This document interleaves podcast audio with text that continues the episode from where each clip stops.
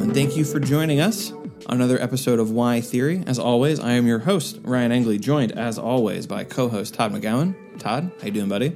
Hi, Ryan. Good to talk to you. Good to talk to you as well. So today we are today we're fulfilling a suite of uh, listener requests that go back a long way. we uh, we got a recent one on uh, to to hit uh, Hegel uh, hard and heavy um, after our um, what a friend of mine described as a uh, challenging look at the Mother's Day episode was what uh, someone said about our last episode.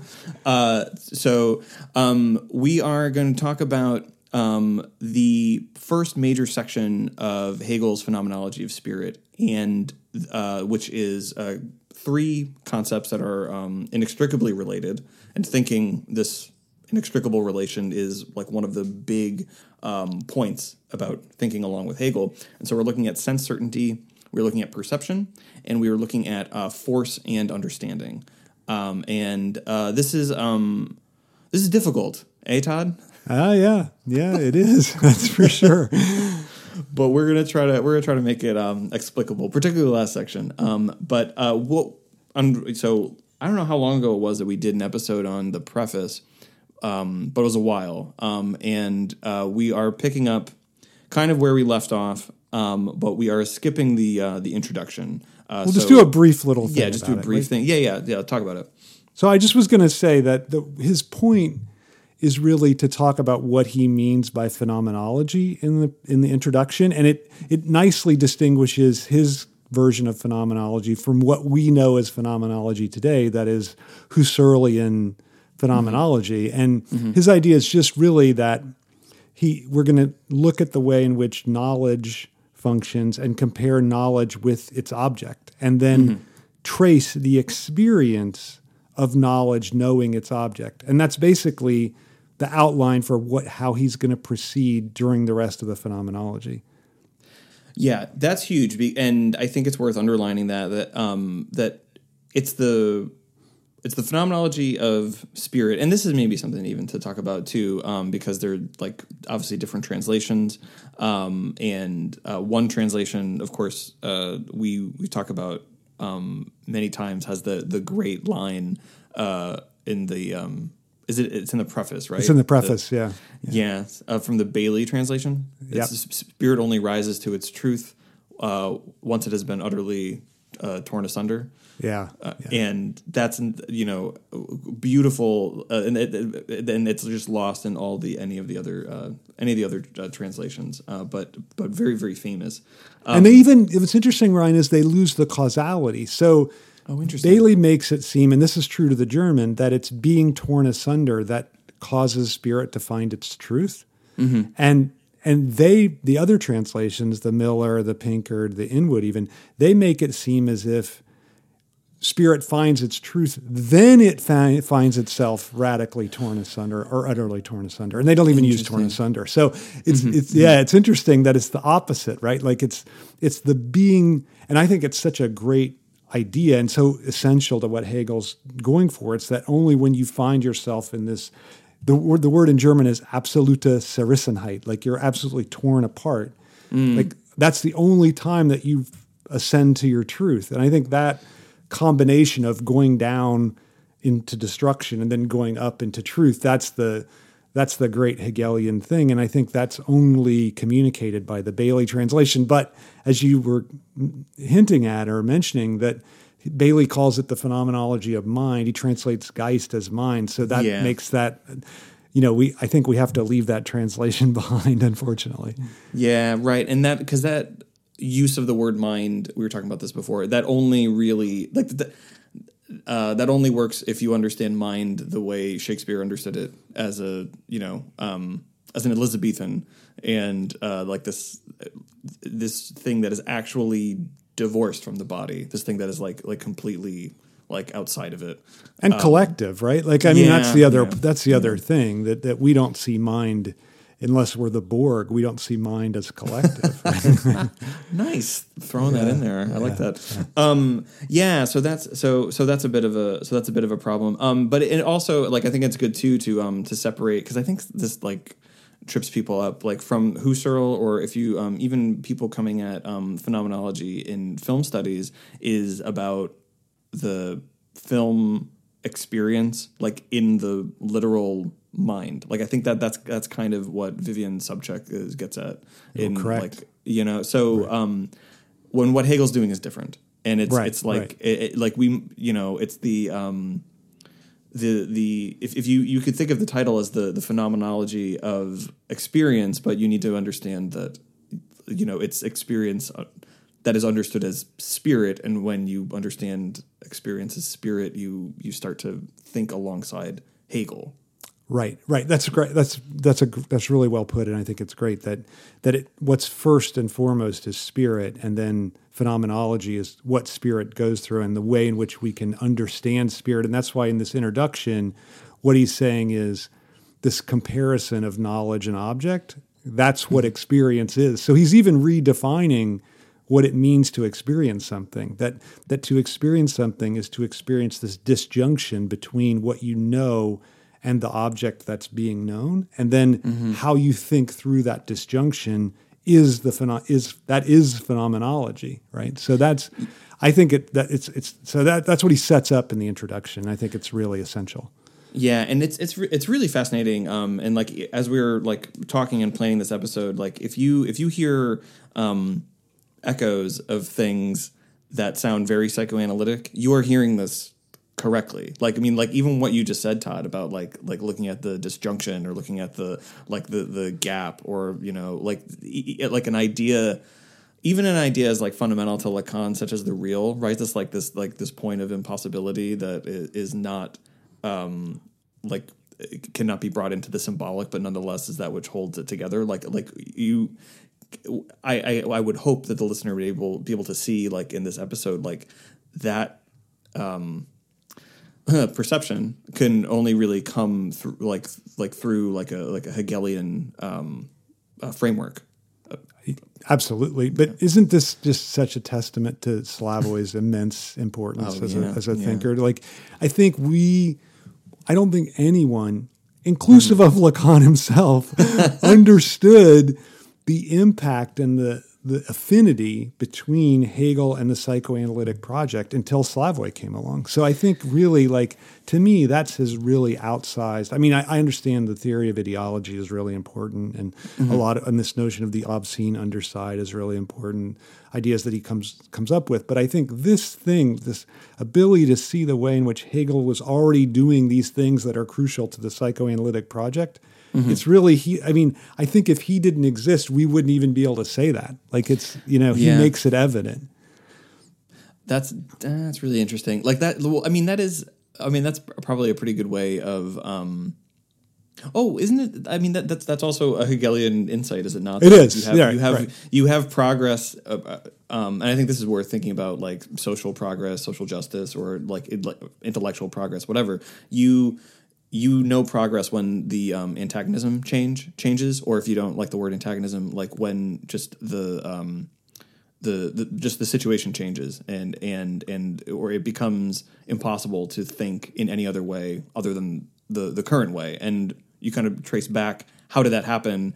How, how do we get here? You know and and that that tells you where like the like the, the the rupturous ideas that can that have like undergird the current situation. Like that's that that tells you um i don't know when when, something like uh truly um uh, transcendent and then um foundational has occurred. And this and this is one for um this obviously the the the brand uh, if you like, of psychoanalytic theory that we uh, employ on this uh, on this podcast is to you know to think along with continental philosophy and with uh, Lacan and that and you can get, you can get that in like a number of different people do that, but it is I think as as you're right to say it is from uh, Slavoj and uh, like 1989 and you know the sublime object of ideology that all of this starts and like it it, it makes the ground for for all of this. And and we just you we like you wouldn't know anything else now like to, to, Yeah, to dive yeah. into this field Yeah, it's like you, you you you don't go before it anymore it's just like the, where this is where we are now Yeah, you know, I was once having a conversation with Joan Copjec, and she said, you know, Slavoj does does all these perverse things and everything like that. She said, but he makes us possible. And I thought Uh, that's really I thought that was a great, you know, that was a great tribute because Joan is, of course, a great thinker in her own right, um, and for her to say that, I thought was really, really evident. So anyway, She's but more more Kantian than Hegelian too. So that's that- true. That's, that- true. like pretty- she yeah. would, I don't know how much she would even be uh, simpatico with what we're going to say today. So, This is a good with point, what we yeah. just said, even. Yeah, yeah. yeah, yeah. But anyway, so sense sense certainty. So I think Mm-hmm. so so so sense certainty. I think is one of the most. It's one of those pa- sections in the phenomenology. I said this to you before that Mm-hmm. that the preface, sense certainty, and the master slave dialectic. They're just these three beautiful pieces of writing. I think that just really Mm-hmm. stand out, especially in reference to the next two sections of consciousness, which the writing descends pretty rapidly. Well, yeah. It, it's, so it can rise to its truth, as we just said. I, yeah, yeah, that's true. Very good, very good. Because I do think actually that force understanding, there's some incredible insights there. But it's it's as we've talked about, it's it's a, it's a really tough tough sledding. But sense certainty isn't that tough sled. I mean, so he's dealing with what we imagine is the most immediate knowledge. So I think this distinction between mediation and immediacy is really important for this section. That you start out looking at things that are out in the world and how can how can I what can I im- be immediately certain of just by sensing them? And he he goes through three. He says here now and this like the most immediate uh, apprehensions of our sensibility. And and then he says well okay I get them but in order to to sustain them to make them into some kind of truth what do I have to do right? I have to mm-hmm. and this I think I found this always I've always found this an interesting claim that he says a truth loses nothing by being written down. Right, right. that is that that in order to, and so the problem with this here and now is that when you write them down then there's a whole lot of thises there's a whole lot of nows and there's a whole lot of heres. It's like whenever you try to say try to to grasp the moment now you go now and then you miss it right because yeah. it's not now and that's kind of what he's getting at but i think that that notion that truth can always be written has to be written down and can't lose anything i wonder Mm-hmm. what you think of that idea because i think if you don't buy that then nothing Yeah. else makes sense right Yeah, no, it's really good. Well, it, it's it's um, this is this uh, is important for I, I think understanding like how to read Hegel and and how to read uh, you know systematic uh, scholarly or you know philosophical thought is that like it should begin. And this, I think, this is true for for writer. Not not every um, scholar, certainly not every scholar writes this way, though they should. Is that like uh, to begin with a premise that is uh, you know, primary that you that one needs to accept before moving on to anything else. Um, because it, and something that is, I think, endemic to our uh, political uh, moment, uh, even like the intellectual moment, is people start arguments very far along a thread, and they don't start at the beginning. We start like in the middle. Um, I was listening to uh, uh, I was listening to a, a soccer podcast, and like one of the big things in England is like how are they going to restart the game amidst coronavirus? And um, what the one of the people in the conversation actually uh, was saying like you know we need to have a, like a wider uh, conversation about like what these governing bodies in England are even for. And he said it would be great if in a meeting someone was asked um, like listen in a in a paragraph explain to me what like it's a new idea.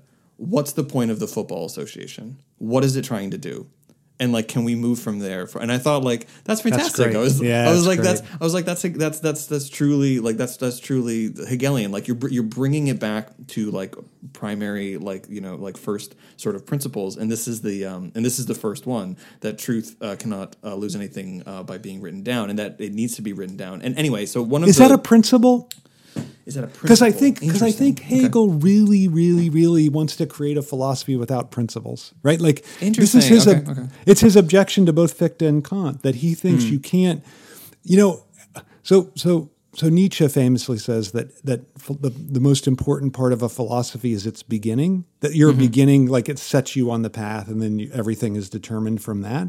Yeah. And Hegel absolutely hates that idea. Like his Yeah. his idea is no, it's really the ending that's decisive. And then because he's a, already a theorist of Nachträglichkeit or retroactivity, Mm-hmm, the ending then retroactively determines what is important about the beginning. And I so I think he doesn't. I think for him, yeah. Go ahead. No, I, I see that. I just think that he can't. I don't think he can get around. You don't think it's this- possible? No, I don't think he can get around this being a principle, and I don't think he can get around this being the starting point. Okay. Like, like, uh, I, because I, I, have totally endorsed the, the like, like retroactivity and and like the the you know uh, that there is a point. You know, uh, the, the what, what's a great, uh, clean example? Like a twist ending in a movie is this point at the end that retroactively like determines like everything that you've just seen, right? Like, Yeah, like um, right. um, okay, that's like retroactivity. Like I, yes, I'm, I'm, I'm there for that. Like as a way of both of understanding media and like you know theoretically, intellectually. But I, I think You think um, saying that you have to write that a truth cannot lose anything by being written down is a principle to your mind? Yeah, I think that everything. Well, I mean, don't you don't you think that everything has to then come back to that? Like, I, I that's that's why I think I would call this a principle because this phrase, like that, like this, like if this is later not true, then I think the whole system falls apart. Well, that I think that's absolutely right. I mean, I guess he would say he just. I think so. So in, instead of principles, what Hegel Mm-hmm. wants to say is everything that's true emerges out of out of well what out of out of experience itself right like out Yeah, of okay, nothing basically Yeah. because i think Sure. that's why I, I kind of stumbled because it's it's basically out of nothing like like because his Mm-hmm. point like at the beginning of the logic it's the dialectic of being and nothing. And here Mm-hmm. it's the it's it's it's it's what what can i'm going to start at what seems like the most basic thing that is the Yeah. immediate immediate experience right? But it doesn't really matter for him what the starting point is. He thinks you would always get to absolute knowing. So in a certain sense that he chose this starting point or another is contingent. But I guess your claim is if he didn't have this idea that a truth loses nothing by being written down, then the whole system would fall apart. And I think that's true. But I guess here's what he would say th- ag- ag- against you. I think what he would say Sure, is sure. what he would say is no. The fact that a truth can lose nothing by being written down is actually implicit in the very notion of truth that we have, right? Like, mm-hmm. how can you, mm-hmm. there's no way you can have a self consistent idea of truth that changes every moment. So that's all he means that truth, can, by losing nothing by being written down, means truth can't just switch every moment. His point is, then you don't have a self-consistent idea of truth if you don't have that. You see what I'm saying? So Yeah, it's no, not no. like I, well, I, I think that. Well, okay. So here's, I guess, obviously Hegel a lot smarter than I am, but I my, I think if if his issue is with the word principle, I think it's weak. Um, in this sense that like I, like I could see the objection to having um, principle because it sounds to me like Hegel would think having principles means doing the opposite of his method, which is you came to some sort of uh, conclusion and then you assert it, and then you move on from there without having Correct. sho- so Correct. wh- I sup- so one hundred percent I support that. So if let he me wants- can let me yeah, can yeah, I just okay. interject because Yeah, so, yeah, yeah. so instead of principle, let's use the word axiom. Okay. Ah, there we go. Yeah, sure. So so Badiou says Mm-hmm. he starts out his philosophy with a certain number of axioms, right? Like there's Mm-hmm. an axiom of multiplicity that being Badiou thinks I have to presuppose as Mm-hmm. an axiom that being is multiple, and then and then I can say um, mathematics is ontology, right? Once I Mm-hmm. set, once I have the max, the axiom that being is on, that that that being is multiple, then Mm-hmm. it just follows from that that mathematics is ontology, right? But Mm-hmm. if you don't accept, which Hegel doesn't, by the way, right, of course. the the axiom that that being is multiple, then he would say he would say and i think to lay this out he would say and psychoanalysis would say being is split Exactly. Exactly. Very good. Exactly. And so once you say that, then mathematics not only is an ontology, it's a it's a it's a it's a failed way. Yeah. It's an undialectical, analytical way mm. of approaching being and existence, right? So it mm-hmm, so mm-hmm. so that so that's why he thinks he is not proceeding with any axioms at all. So Fichte's first axiom is I equals I, right? Like that's the first starting point. Kant's axiom is there's certain laws that govern the understanding, 12 categories, and mm-hmm. those are just you just have to presuppose those. He thinks. Okay. Mm-hmm. Hegel absolutely rejects that. He says no. If we just look at the way that experience functions, we can proceed unaxiomatically. Mm-hmm. Now, by, and here's his idea by looking at the way in which experience itself tells us what it, how to think about it. You know, like mm-hmm. it, it, it has its own presuppositions inherent in it, and we can just pay attention and discover them. Yeah, no, I see the I see the point, and I think for me, what it clarifies is Hegel's investment in his project not being one where he is imposing a, a truth, like he's he's allowing he's allowing truth to emerge. I think uh, so. So I think that's totally like I totally accept it. Um, I I think that he has to. I think he would have to accept, and maybe he would need. Maybe this is where he would need um, psychoanalysis. Um, that, despite that being the framework of your project, that you one will say something that exceeds the bounds of the project itself and actually become axiomatic. So, Okay. it- like his, So you can't. intent- So so your idea is you cannot avoid axioms. yeah, I don't think so. I think especially if you're trying to be clear. I think Yeah. that you. you Well, is he trying to be clear? Yeah, That's that's- that- well, no, maybe that, expla- maybe no, that's great. Maybe that explains why he's. Maybe that explains why he's not. But but like I think uh, you know if they're, um, yeah. No, I we think. take- well, I mean, we tell we we try to write this way, right? Like we Yeah. lay out your argument ahead of time, Yeah. and then so the person can follow it more easily. And and of course that's we're exactly trying to do. what We're he- trying to do it now, right? For we're trying to do it right now, Yeah. and he's Yeah. exactly not doing that. Like Yeah. my book on Hegel is an attempt to write in a very non-Hegelian way about Hegel because it lays out exactly what I think about it right, or what I think he thinks right from the beginning. And so, Mm-hmm. so, but I mean, look, I, I take your, I mean, I got it's a huge question. Like, is I think most people think Mm-hmm. that there's no way to avoid axioms today, Yeah. right? Like, and I think that you're right that that is the psychoanalytic. It's a way of saying your desire is written into your subjectivity,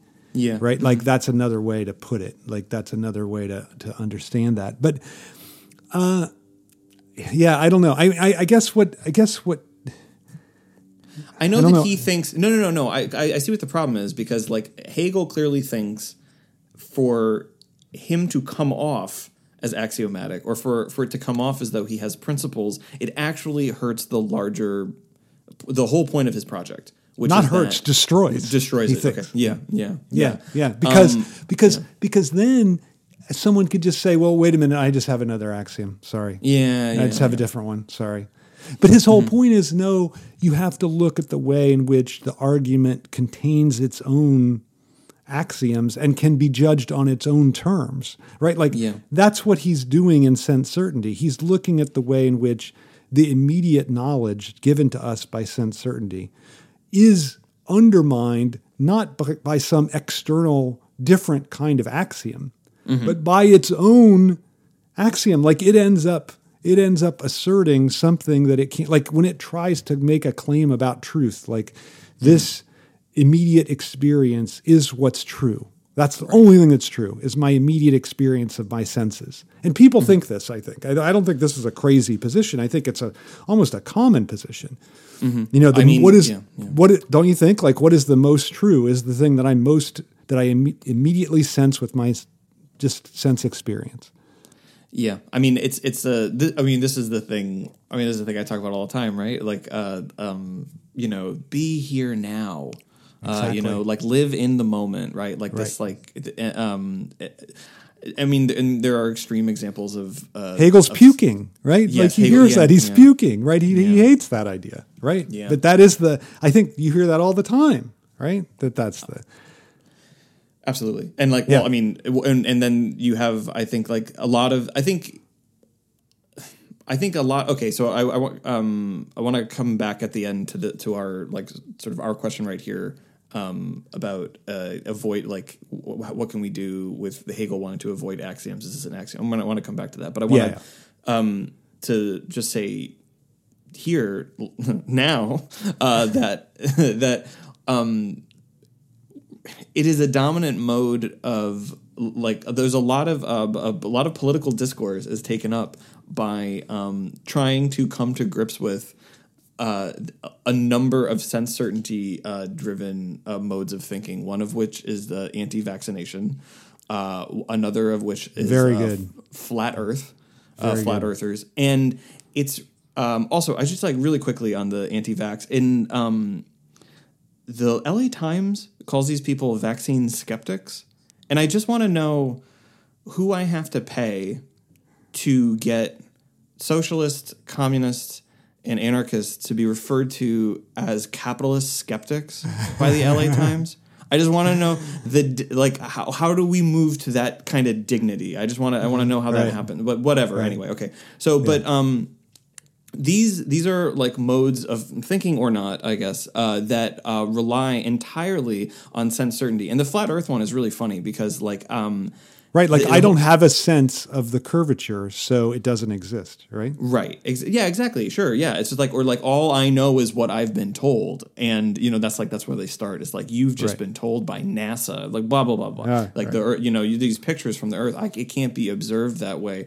Um, and, but here's the thing like, so what, what that viewpoint like comes back to is that like, I cannot know something outside of myself like I haven't experienced the earth as round, so I can't say that it's true. And like that's like kind of where these, you know, where where these these things come back to. But then there is no chance that these people don't use the GPS on their smartphone.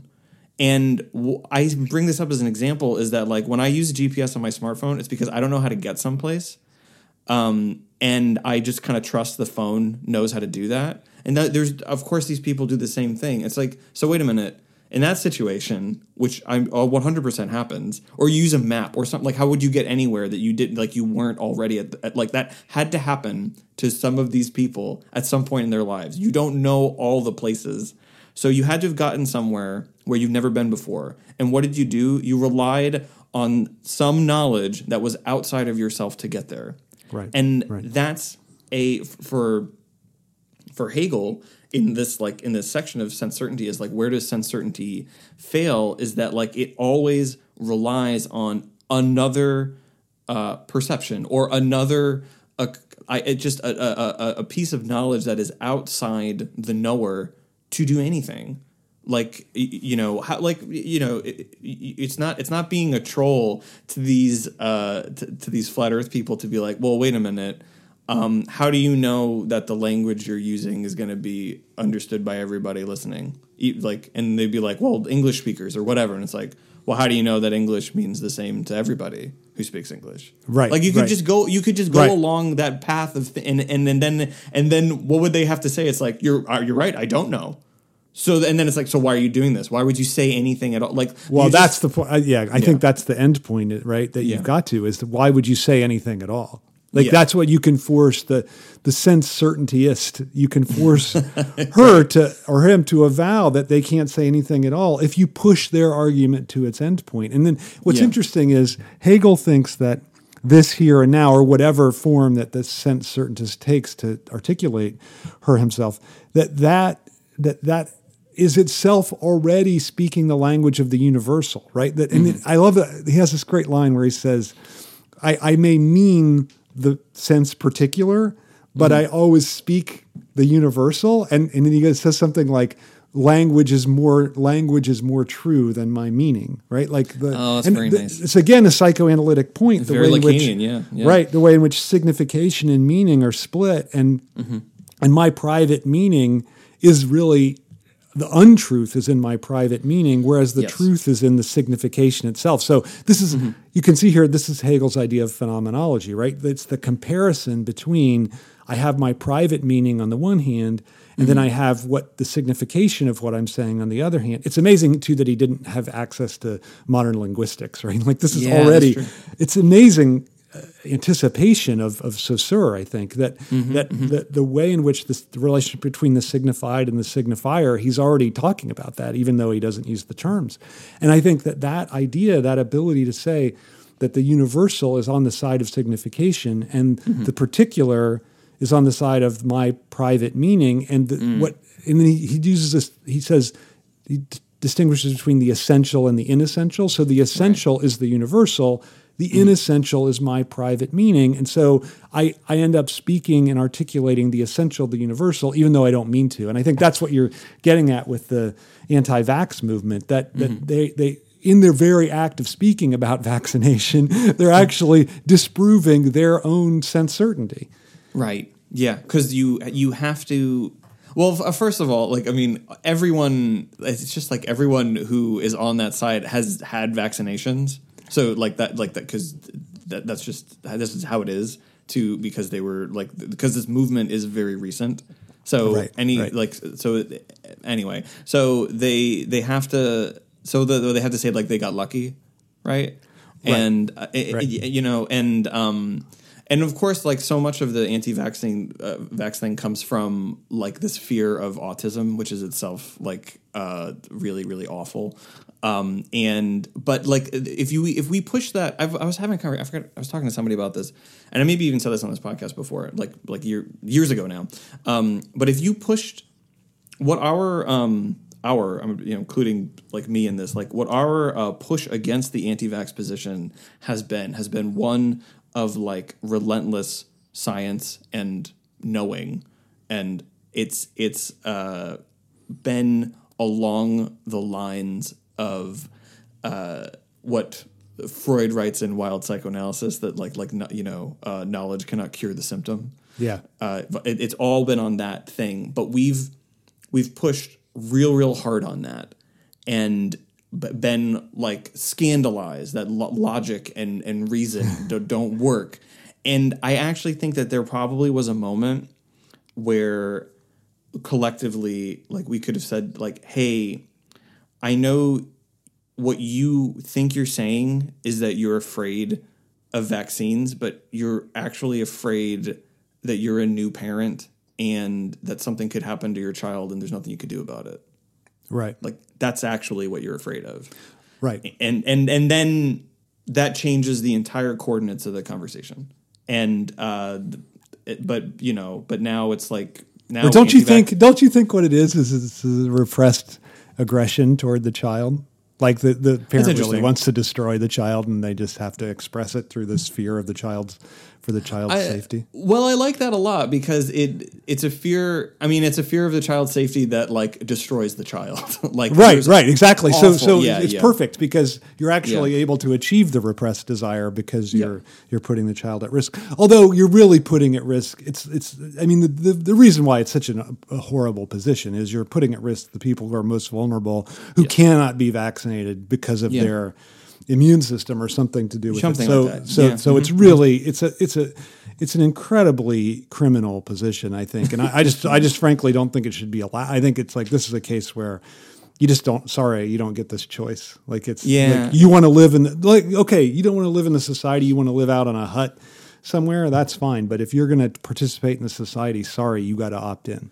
Yeah, like that. Well, okay, so that's um I, I think that's where so now we come back to our um our original thing. I think that um I think that, that we come back here to like a uh, a first principle or an axiom, right? Which is that like uh to have the if you want to enjoy and I'm using a non psychoanalytic sense. If you want to enjoy the benefits of society while not engaging in it, sorry like like you you know like like the there is something that the the social in this uh, particular kind of argument the social is actually primary. It's actually before the individual. And i think that's something that the anti-vax and actually a lot of right-wing um, associated movements actually butt up against Well, that's the right. I think that's the very premise of right wing ideology. Is the opposite Yeah. of that. It's that Yeah. the individual precedes the social order. That there's some kind of social contract formed. I mean, even liberalism is guilty of this. That Yeah. Mm-hmm. that there's a social. I mean, this is why Hegel hated the notion of a social contract because he thought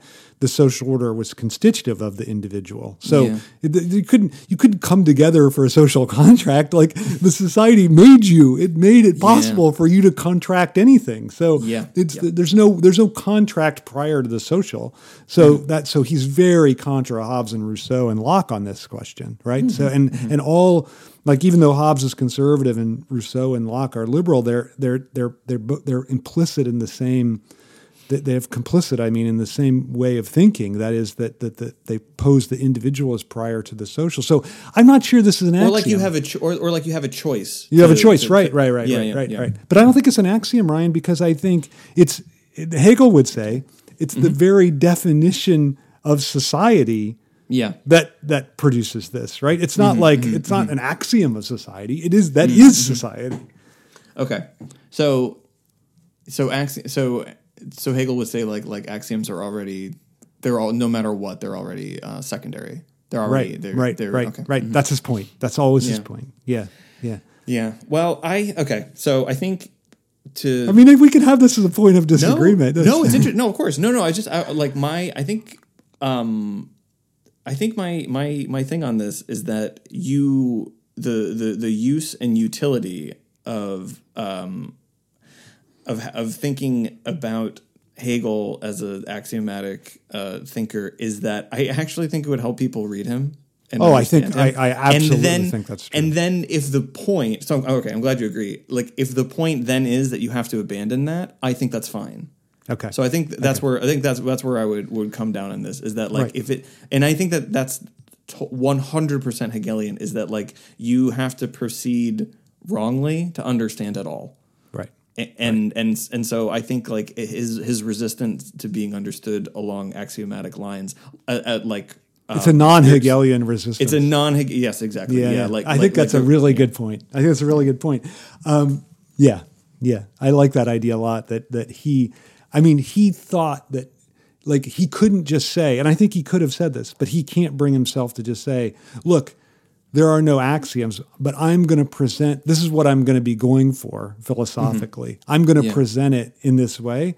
But Yeah. the, the but my whole point is that you cannot proceed axiomatically. Right. Like, Right, like right, he right. could proceed. He could he could present the idea that you can't proceed axiomatically in an axiomatic Exa- fashion. exactly yeah yeah Yeah, yeah, yeah. yeah. Because No, that's yeah, right. No, it's perfect because that because you so you lay that down as the axiom, and then you what you have to understand is why that's true. right, right, Yeah. right. Exactly. I mean, this. I think you've you just hit your you hit the nail right on why Hegel is such a hard figure to read, and why you can write a book on him that makes it seem really clear and and easy to understand because you can Mm-hmm. write the book in a very axiomatic fashion, right? Mm-hmm. And like I, like I began my book with the end point, not with the beginning point, because you know, I, I, I, Hilary edits my things and she's like, "Okay, get to the point. Like, get the point up there in the beginning." She Right, hates right. it when I write in a Hegelian way, right? like she's right, like, right, right. "That just sucks." No one wants to read through a whole thing without knowing what they're trying to find out, right? like true, that's yeah. the whole point is to get the point in the beginning and then discover it how it manifests itself throughout. But Hegel refuses to do that. I really uh-huh. like your idea that that it's his because his, oh, you're absolutely right that his idea is that you go through the false to get to the true. Yeah. So why wouldn't he see that in Yeah. terms of axiomatic kind of learning method? It's know? interesting. I, I don't know. Maybe that's just like too. Like I, I kind of think this is. It's a little funny. Like Hegel being precious. Like maybe he thought that and like, no, no, that's a step too far. I can't. Like I can't do that. I can't be meta about this or something. I don't know. Yeah, I don't know. maybe, know maybe, maybe. It's interesting. You know, as a as a he was a terrible lecturer too. But one thing that he did was, he, whenever you asked him a question, and you mm-hmm. this what you said earlier reminded me of this that he would he would he wouldn't he never had a pat answer ready, and he would hmm. he would try to think through the entirety of his program from the beginning in answering the most basic question that someone posed. So it really Oh, it do you know what reminded me of the is? Sorry. no, but it reminded me of your of your football example, right? Like, Oh the- yeah, yeah, yeah, yeah. like, like you have to start from the whole basic, like every time. Yeah, and right. it's maddening. But I think it's I think he just couldn't bring himself. Like sometimes you can just answer the question in a very axiomatic fashion, but he would refuse. He refused. He wouldn't do that. So Mm-hmm. Well, it's- it's, it's a- interesting. yeah. it's an interesting approach to like to and i think that there's definitely some value to that like like make sure that i don't know the thing that you're thinking or the thing that you're saying is like free of like an assumption that may have like maybe he was thinking about the unconscious without the the word like like an a you know an unconscious assumption that it's like attached itself to your thought and like you I just like need yeah you need to make sure like like be like like the word uh, against that or at least be aware of it Absolutely. I think that's that's why he did it. Yeah, I think that's right. Okay, so if sense certainty always is implicated in the universal, that's why he turns to perception, right? So perception avows the universal as the thing or the object, right? So that's the move. That's the move from individual sense experiences to the perception of objects. So he ties perception to objects, whereas sense experiences are tied to fleeting moments. Perceptions are tied to objects. And he identifies, this I found very interesting, he identifies perception with what he calls sound common sense. So, mm, mm-hmm. and that's because it distinguishes between things. Like perception, just like let's just think about the things themselves. Like let's just think mm-hmm. about things, and that's what perception does. And then it, it- the problem is that the initial problem for perception is how do you distinguish what's essential about a thing from mm-hmm. what's inessential? Like if I take off, like if I cut off your leg, yeah are you still Ryan Engley? And you'd say, of course, I'm still Ryan Engley. But if I cut off your other leg and both arms, you'd still say. But you know, so the question is, mm-hmm. at what point does the thing cease to be the thing? I guess with a non-person, it's it's more interesting, right? Like if you take off half the ball, is it still a ball? I mean, Yeah. Well, isn't this isn't this um the like um when you eat a fish, like if you like at like at what point does that fish that you've just eaten stop being a fish?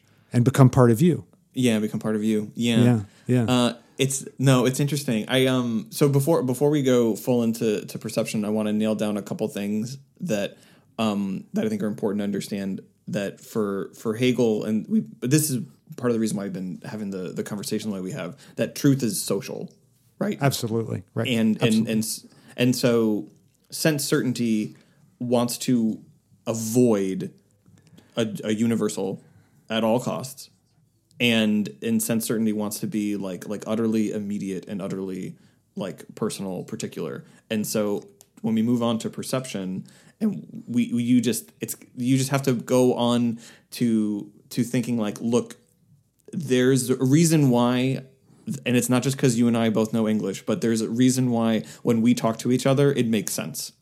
You know and and that there there are there are just things that you have to depend on to begin a, a conversation or an inquiry into anything at all. And let's take a like I would like we, we have to move on there and then and then Right, move forward and look at that. And then also we have to eventually move beyond that so we're not there yet but i, I just wanted to, to Yeah, yeah, that's that good. into- That's really good. Yeah. That's really good. And and and, perce- and and that what we can depend on is the perception of objects, right? Like we can Yeah, yes. we can when we we enter a room together, we can look around and we can say, "Oh, we both perceive all these different objects in, in common." Right? So Mm-hmm, I think you're absolutely right that perception even though it's an individual process is uh, implicitly a social phenomenon.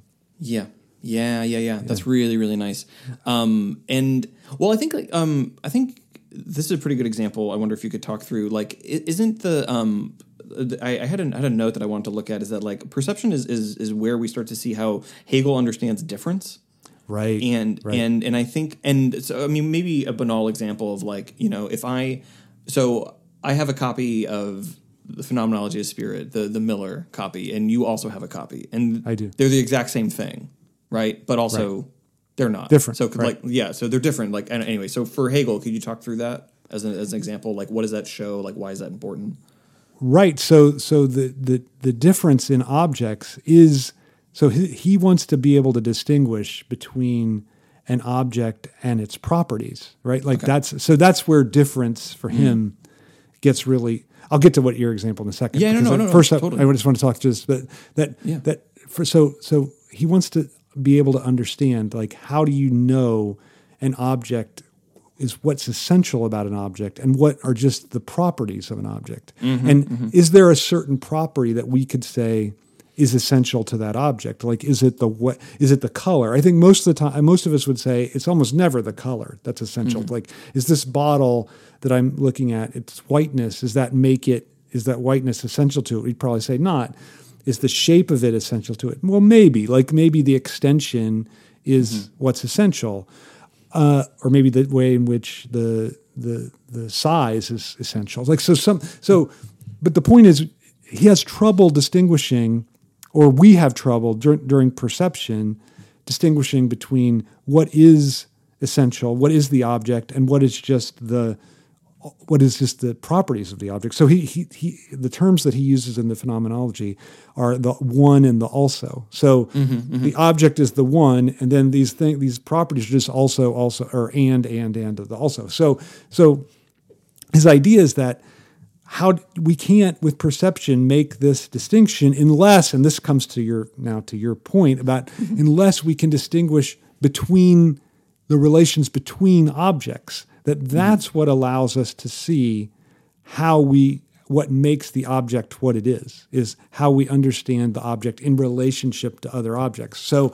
it's not his and i think this is tied to the social idea too that it's not mm-hmm. in isolation that we un- can perceive the object instead we have to move out beyond perception and look at how the object relates to others in their difference and so back to your now to finally to your example of the phenomenology no, no, yeah. uh, is that I can understand my copy of the phenomenology in relationship to yours as different only because I look at the two objects in their relationship, right? Like mm-hmm, so mm-hmm. so if they didn't have so if so if there was not the relationship, we wouldn't have no way to make sense of difference, especially when things uh, appear like they're the same. So that's the key thing. So so something can appear the same, like both those copies appear the same, but they exist in a relationship against each other, relative to each other, and that's how we know that they're different. So that's what that that's we're already moving to mm-hmm. the edge of perception, right? So perception is confined to objects. So once we get into this relations and difference, we mm-hmm. have to move beyond perception. That's really great. So what he doesn't do, and this would be uh, actually kind of interesting. Like you could imagine a an entirely like non Hegelian pursuit of like these first two things, which is someone saying that actually sense certainty is the most true. The most true, right? It's 100 it's 100% true. That's the conclusion they come to. And with perception, how do they know the difference between their book and your book. It's because they completely understand their book in isolation from all others as a particular. Right. And right. that's that is that that would be the the non Hegelian uh, thing to the conclusion to come to to. And I think like there is a way, a, very important way in which you can see that that um, that it's that it's wrong because this is sort of like um, you know, if all like the, because the the question isn't like if you played three card Monty with my copy of the book and your copy in another one, would I be able to tell the difference?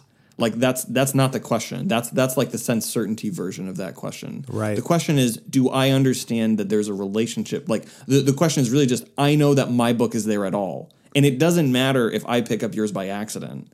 It's just that like there is a relationship between the objects where like you know like everyone has experienced this like uh, in in high school or, or middle school at, if you went to public school and everyone has old beat up copies of the same freaking books and you grab another you grab someone else's by accident and then it's like oh that's not mine and like it's like you just have plutonium in your hands right. you gotta gotta give you gotta give it to someone right. else and i mean i think like th- that's um I don't know. I think that that's that's tied up in this. Where we're like, uh, it's it's basically akin because again, these objects are social, and like that moment, um, which like I actually vividly remember happening to me in the sixth grade. I, st- I took someone's book, like I took someone's book and my own, and I had it for a little bit, and she thought I stole it from her, but right. really I was just like they were just the same books, and I just right, like I had right. it by accident. Right. Um, and like that's what it is like it's akin to like to theft to like like like the the pilfering of an object because it's like a violation of the like social relationship between those objects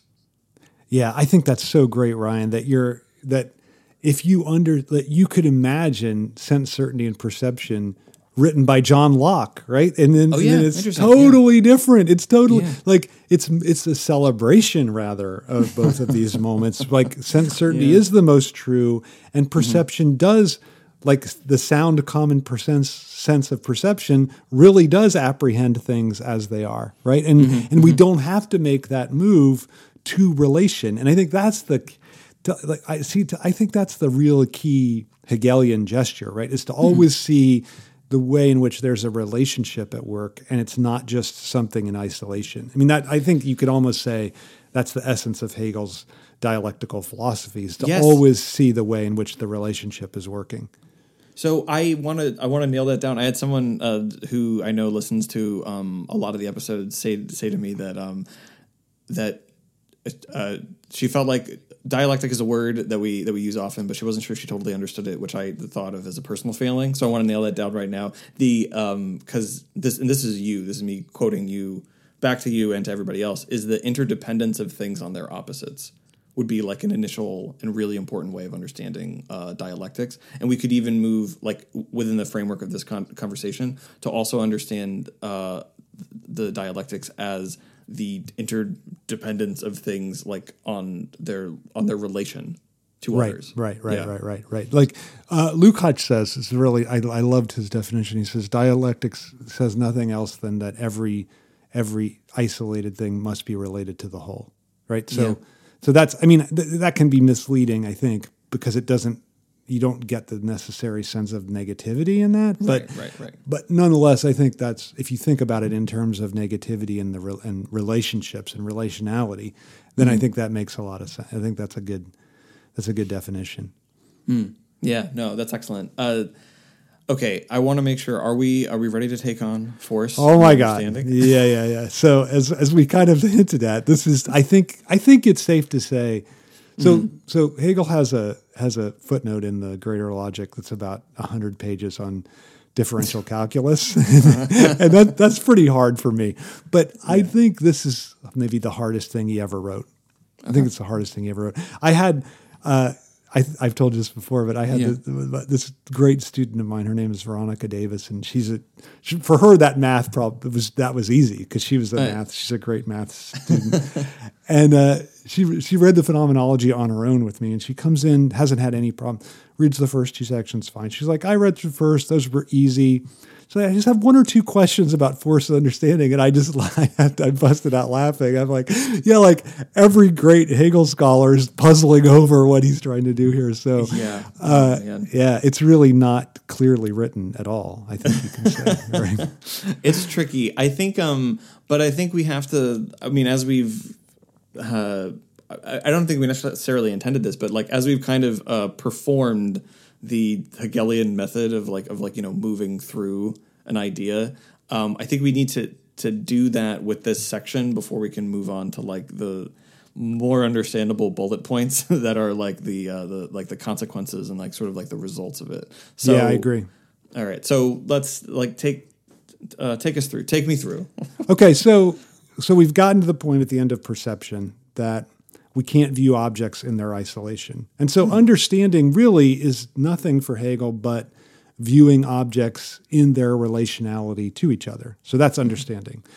He gets to force because he thinks if you want to understand how objects relate to each other, you have to understand that relationship as force. And he's he's relying openly on Newton mm-hmm. and and the notion of gravity especially. So so force is Oh, his, which just really quickly, by the way, I, there's no anti gravity people. I find that really interesting. Anyway, continue. It's not It is flat Earth. interesting. Like, there's no flat gravity. Fo- All right, sorry. No, please continue. That's good. Okay.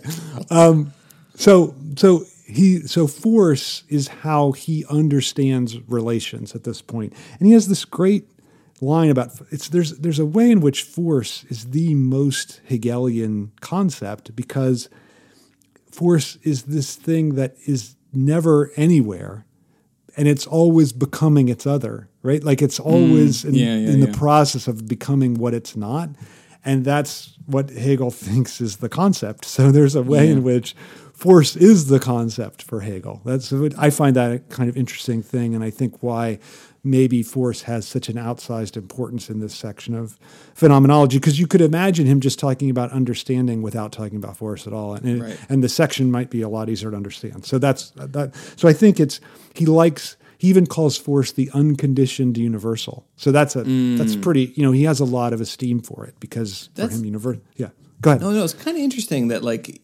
um maybe because I I don't know I think that dialectical movement would be the phrase, but it, it maybe should be force, dialectical force. Force. Something Yeah. something has a dialectical force.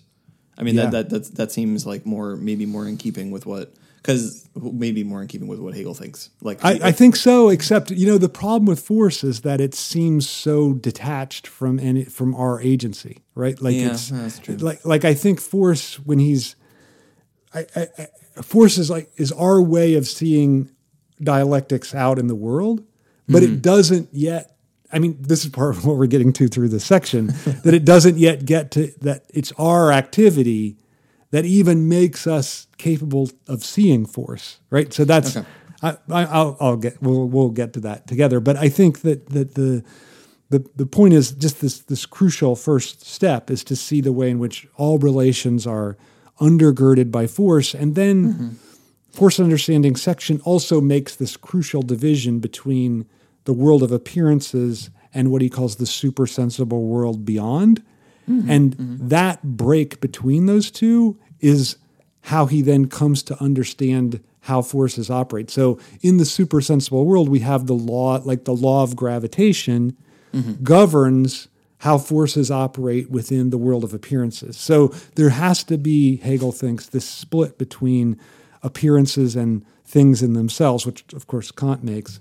Um, but Hegel follows him in this force understanding section in order to understand the initial way in which there's a distinction between how things, how forces appear to manifest themselves and the underlying laws that govern their interaction. Okay, so would an example be to because I think that that was like I think that's that's good and that that's sort of sensible. It, it is sensible, um, super sensible even. Is that um, like r- right now I'm recording uh, in a computer. It's on a desk, and what I see is the computer. I see the screen. I you know like I have the the GarageBand thing is up right. Okay, but Right. there's obviously there is an atomic structure to my computer Correct. that I cannot I, I cannot see. But I know that it's there. And also I know that gravity is forcing it to stay on my table. So like Right. what I what I can see what I can what I can perceive is that the, these the way these two objects are relating to each other in this in in their appearance there is another level to which they are also relating that is beyond uh, appearance that is beyond uh, my like ab- ab- ability to see it but the and this is the important point for him right it's the this my ability to see the appearance and not i don't know be like driven mad by not being able to see the atomic structure um, is about the split in lacan would say the split in the subject but like this is a um, a split in consciousness. Is that do i have that right? Like is, is that, right like, right. i mean okay. that's a that's a hu- yeah exactly. I mean that's the huge leap that this section takes that that that he he comes to see the way in which we could that the split like i said this to you before that what he's actually trying to do so so kant famously says that all consciousness is self-consciousness so that mm-hmm. anytime we're aware of things that we're mm-hmm. also aware of ourself being aware of things right? Like this is this is what kant thinks. Think kant mm-hmm. just thinks this is a this is actually comes back to our thing about axioms. Like for kant that's an axiom of consciousness that all consciousness is self-consciousness. Now here again hegel just isn't content he's kantian actually he thinks that's true but he's not content with just posing it axiomatically. Instead, he wants to, in this section, prove it. And that's why I think that's so the section the second half of the section is so dense because mm-hmm. what he's really trying to do is prove that our what you just said, like our ability to see a split between the world of appearances and the world of things in themselves, the world in mm-hmm. which you know that we the world that we experience and this deeper world that governs the appearances that hmm. very our very capacity for experiencing that split is emerges out of our own split of self-consciousness. And so so that when we're experiencing that split in the world we're really experiencing this is his ultimate idea Yeah. we're really mm-hmm. experiencing this split in ourselves and so this is as you've Yeah. been saying like he, he's so uh, Uh, interconnected with the psychoanalytic project and no Right. more than here, right? Like that, Yeah. that the notion that the split in the self is the thing that makes us able to distinguish between the way things appear and the way things are in themselves. Like it's incredible, right? That, that he would he would come to that. Like what an what an insight that is. I just it's, Yeah. I think it's just really like this section is incredibly hard, but I, I almost think it's one of those great m- moments of insight in the entire history of human thought, right? Like to, to link our ability to distinguish between appearances and things in themselves to our own, the split Yeah. in our subjectivity. Yeah, uh, it's uh, it's fascinating, and it's fascinating to come to that conclusion without like a notion of the unconscious, Right. or right, you know, right, or even right. or even psyche. You know? No, I know. I, mean, know. and- he has and- nothing and- like that. Yeah, and that's where I mean that's where uh, you know that's where maybe you have uh, some support for phenomenology of mind, right? Like because you you could make the argument that this this split that Hegel is talking about that is so important and uh, foundational in the subject is actually one of psyche and one of mind. It's just like you know he doesn't have those those words necessarily for a- it, it- but yeah. No, it's such a great point by you, Ryan. I think that, the- like, if this section almost justifies the Baillie translation of Geist as mind, right? Like, Yeah, yeah. you almost, you almost, if you don't have that, you almost don't understand this. Like, if you're just thinking of Geist as spirit, Mm-hmm. it's harder to make sense of this section because you're right. Like, he's just analyzing the way in which this split within the psyche is the precondition for our experience of the split within objects. Yeah. Yeah. Yeah, Wow. I- you know what? yeah. You just put you just put this section in a sentence. I didn't think we were going to get there, but that's that's the. I think that that's that's really really really good, and and that's yeah that that that's Hegel's big big important uh, point here is that like that there is um again just to go back to like the word interdependence. I mean, isn't that like this is also where um, I mean, this would be a good section to also think about like object oriented ontology and like in where like Hegel is positioned in that uh, debate is that there is no there is no separation of of subjectivity like from the the object that like from which you can like withdraw like you, it, the the object can never be the object can never be additive of subjectivity because it is always interdependent and reflective of it. Right, right. That's such a good point. Like I would would Graham Har- so in, in that introduction to object oriented ontology, Graham Harman uses the Battle of Vicksburg as his example of an object. Mm-hmm. Right? And like, would he be able to he wouldn't Hegel's point would be Look, if there wasn't this split in the subject, you would not even be able to talk about the Battle of Vicksburg in terms of its relationship to the rest of the Civil War, or what Marx called it, the War of Northern Aggression, or no, the War of Southern Aggression. Southern yeah. aggression. yeah, yeah, yeah. Uh, I, I, I, how did I get that backwards? That was such a That's so terrible unconscious slip on my part. I'm not even from the South, That's fine. but you know they still teachers. There are teachers in Southern schools that still call it that. So the the War of Northern Aggression. yeah. Oh no, I no. Here's what Marx's term was. Marx, Marx Marx called it the war of the. He called it the slaveholders' revolt. That's what he thought we should call it. That's pretty good. That's pretty good. The slaveholders were yeah okay. But Well, anyway, and I've lost my point. My point is that the point was Harman. Well, the, the point that Harman is able to take a battle and refer it to an object at all is uh, like proof of the split in the subject.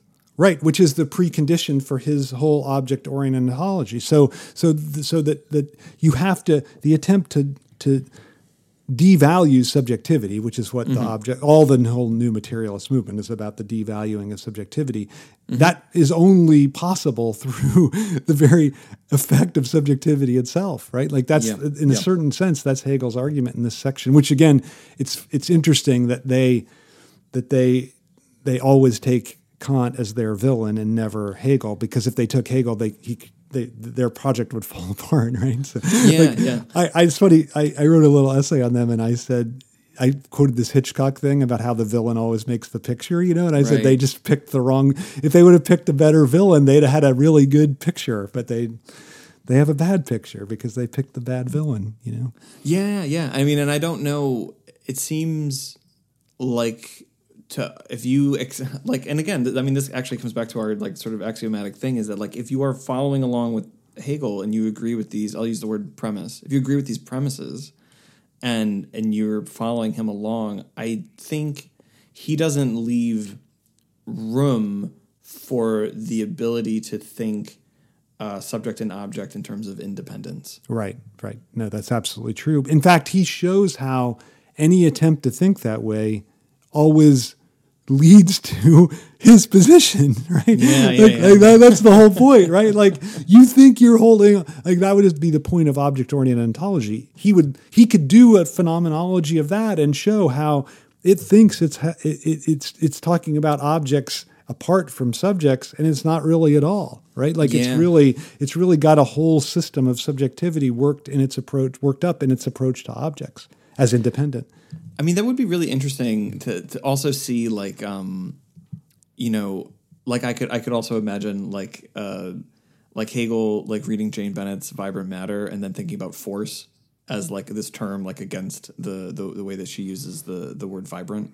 Right, Like, absolutely. I- yeah, yeah, I don't know. This is sort of something. There's something interesting there, like like the and you know that's all. That, it's almost like I mean, actually, you know, it's kind of funny is that like the uh, the non Hegelian like approach that we like sort of. Uh, uh, fictionalized like from from like Locke like for this section it kind of it does exist in like object oriented ontology like and you can see you know in negation uh Hegel's point if you you know if one understands like their point you know through through negation you understand Hegel's point Yeah, I- the Brian- same picture yeah Yeah, that's a great point because I never really made that connection between this particular section and object oriented ontology, but I think you're exactly right. Like this is really this is where the ground they stand on. Like they Yeah. they, because especially that notion, you're right, of, of of the vibrant matter. Like they're really Mm-hmm. invested in force.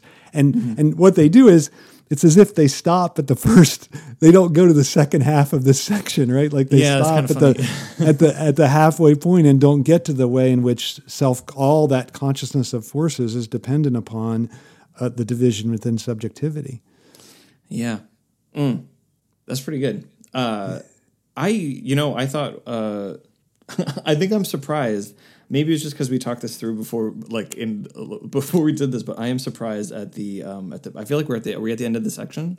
Is Yeah, this- we are. Yeah, yeah. It's you're right. I'm surprised too. I thought we, we we talked about this beforehand. We're like, well, we'll probably get just through sense certainty. So we probably have not done justice to each of the Probably sections. not, but yeah. but uh, so that will be.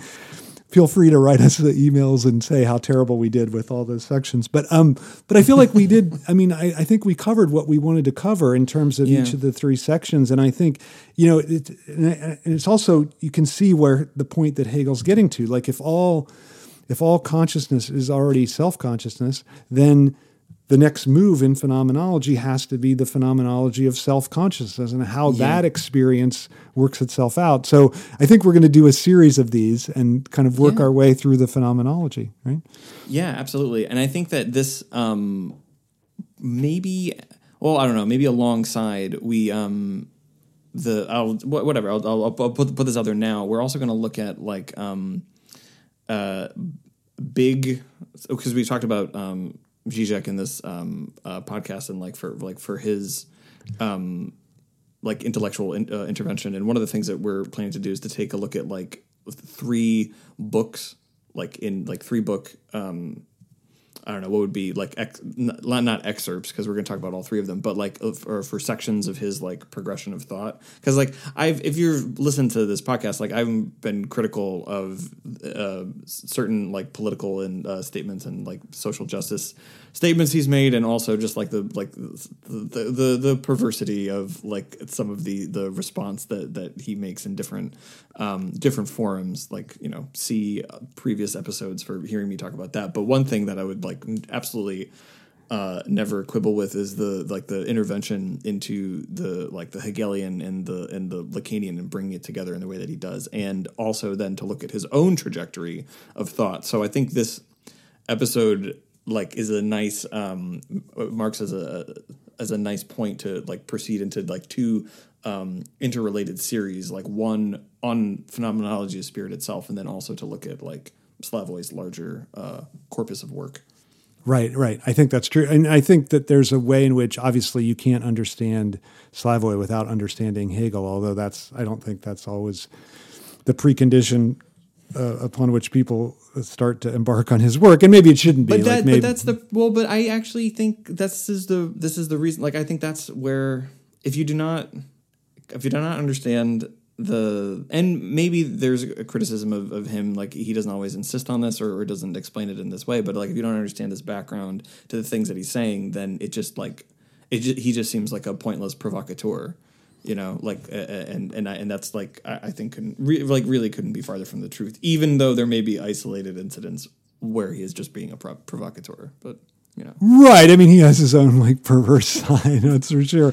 But I do think, like, I, I, yeah, the the contribution is is incredible, and I I think um, it's especially when you look at Hegel, I think it becomes clearest. And I think it's it's interesting that it's become so clear in this episode that, and you've pointed it out that that this this absolute just baldly apparent link between what Hegel's doing and what psychoanalysis is doing, and the very obviousness of it is due to, I think, as I said before, to Slavoj's intervention. So that's, Yeah. you know, I think it's very it's hard to see it in any other way Right. Yeah. Right. It's a- right. what- right. what That's is- right. Yeah, that's right. that's- once once you see it this way, it's hard to see it any other way. Isn't that like that's that's um I'm paraphrasing Freud at the end of uh um, civilization as discontents. He's referring to the drive. It's like I like I put these uh, words down.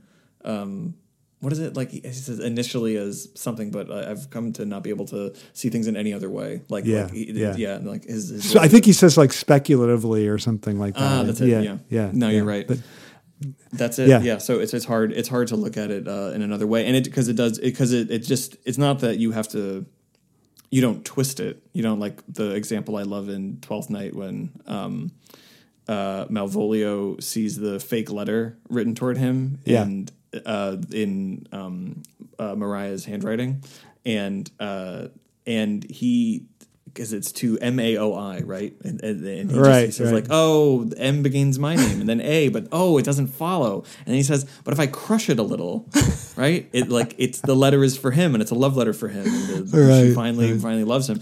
I I I we don't. That's the, I think what testifies to the the kind of intervention that Slavoj makes because like we're not doing that. It just it seems evident, right. right? Like Right. and but Yeah. it wouldn't be had he not done that. So Right. that's uh yeah. Right. so that- well, that's the, the, the point of that is it wasn't evident to anyone before 1989, which is Yeah, which is yeah. what you're saying. Yeah, Yeah, yeah. So I, yeah, so the lesson I think is pretty clear, right? Just read the consciousness section of Hegel and and spend a long time reading Force of Understanding because we did. because we did, even though maybe the shortest section in the podcast. But yes, That's absolutely. yeah, yeah. okay. Over and out, Ryan. Over and out, Todd.